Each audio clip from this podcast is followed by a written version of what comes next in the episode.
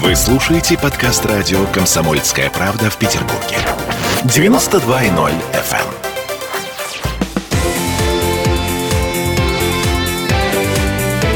Картина недели. Вновь возвращаемся в эфир. Напомню, что вы слушаете радио «Комсомольская правда» Санкт-Петербург. С вами Ольга Маркина, и мы с Александром Сергеевичем Записоцким по традиции подводим итоги уходящей недели. А, ну что, Александр Сергеевич, неужели поговорим о футболе, о том, как здорово играет наша сборная? Не смешите. Ваша ирония мне понятна, и, конечно, можно улыбнуться, но такой грустной улыбкой. А, я должен заметить, что вроде бы у нас в стране огромный прогресс с футболом. Особенно, когда посмотришь на клубные команды.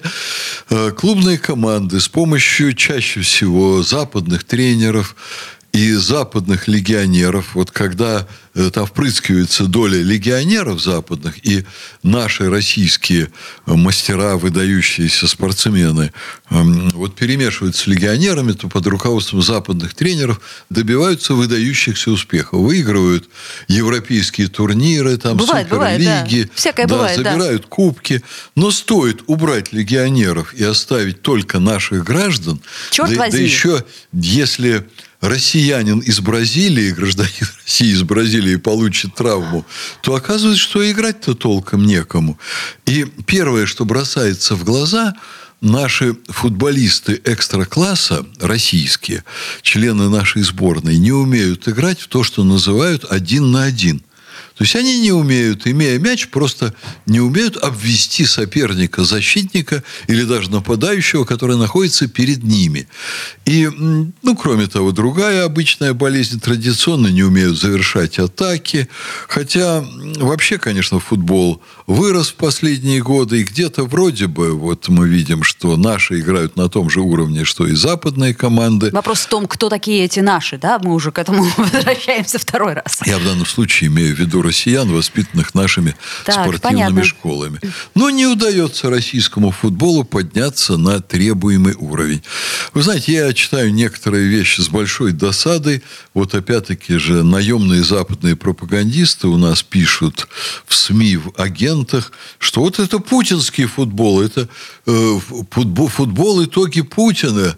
Вот это Подождите, Путин и футбол в данном да. случае я даже не понимаю, э, где а корреляция. Пишут, а, пишут. а, ну, а вы не Понимаете, читаете. еще Путину остается только, э, трудно не читать, я мониторю происходящее в СМИ, Путину остается только самому выйти и играть в футбол. Хорошо, а делать-то что? Может быть, правда, как-то, я не знаю, ну, ну получают же ребята деньги хорошие, то есть вот как-то их мотивируют, а, их уважают. А вы знаете, а в советское время, особенно вот до Э, там э, начала 60-х годов, еще там первую половину 60-х, и без денег прекрасно играли.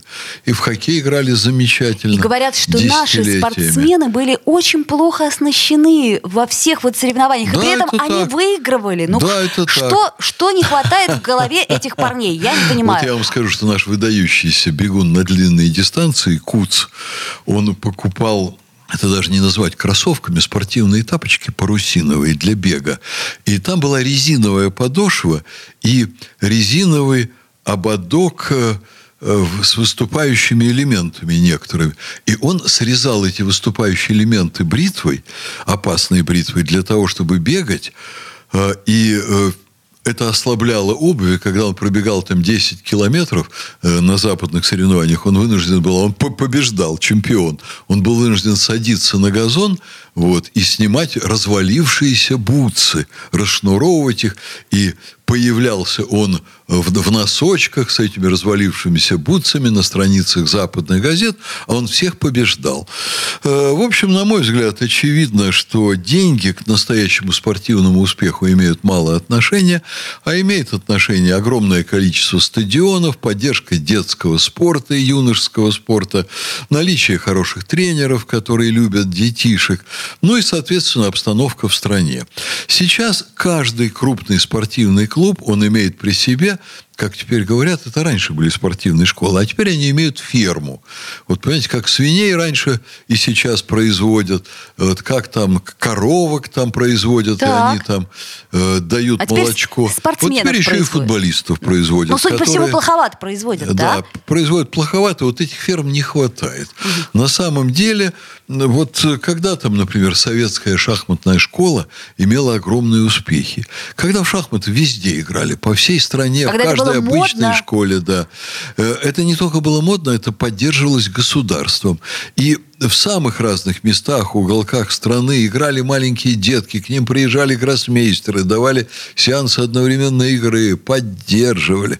И это была потрясающая обстановка в стране, когда чиновничество заботилось по-настоящему о спорте. Не ездило по российским домам за границей на престижные соревнования, не э, хлестало там водку и не заедало ее икрой, а беспокоились о детском спорте. Вот тогда было все. И тогда были футболисты уровня Стрельцова, которые могли кого угодно обвести на поле, послать мяч в самую, что ни на есть, девятку или под перекладину, а в любом случае мимо вратаря, но в ворота.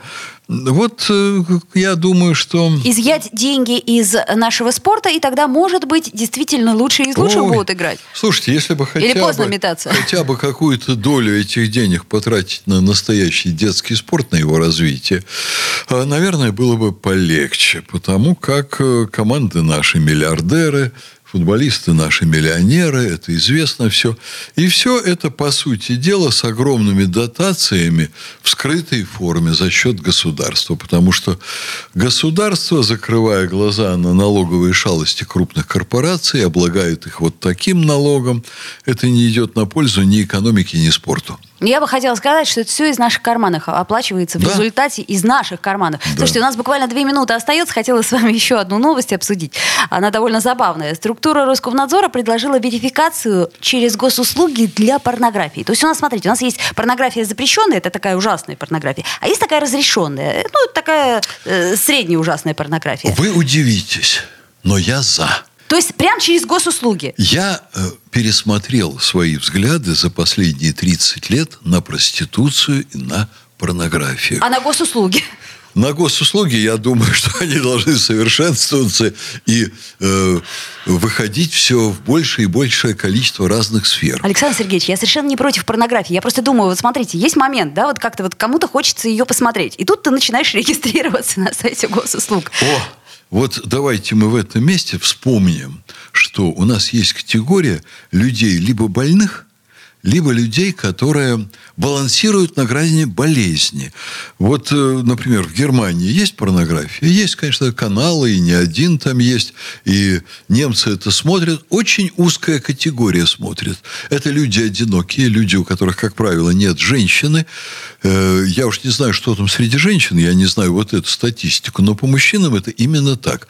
Уберите у них вот эту возможность, я ее так деликатно назову, самовыражение, и в обществе резко поднимется процент изнасилований, когда эти люди вместо просмотров порнографии, я не буду тут э, углубляться в детали, но они пойдут на улицу и будут там насиловать все, что им подвернется, ну, мягко скажем, под руку. Короче, порнография – это неплохо.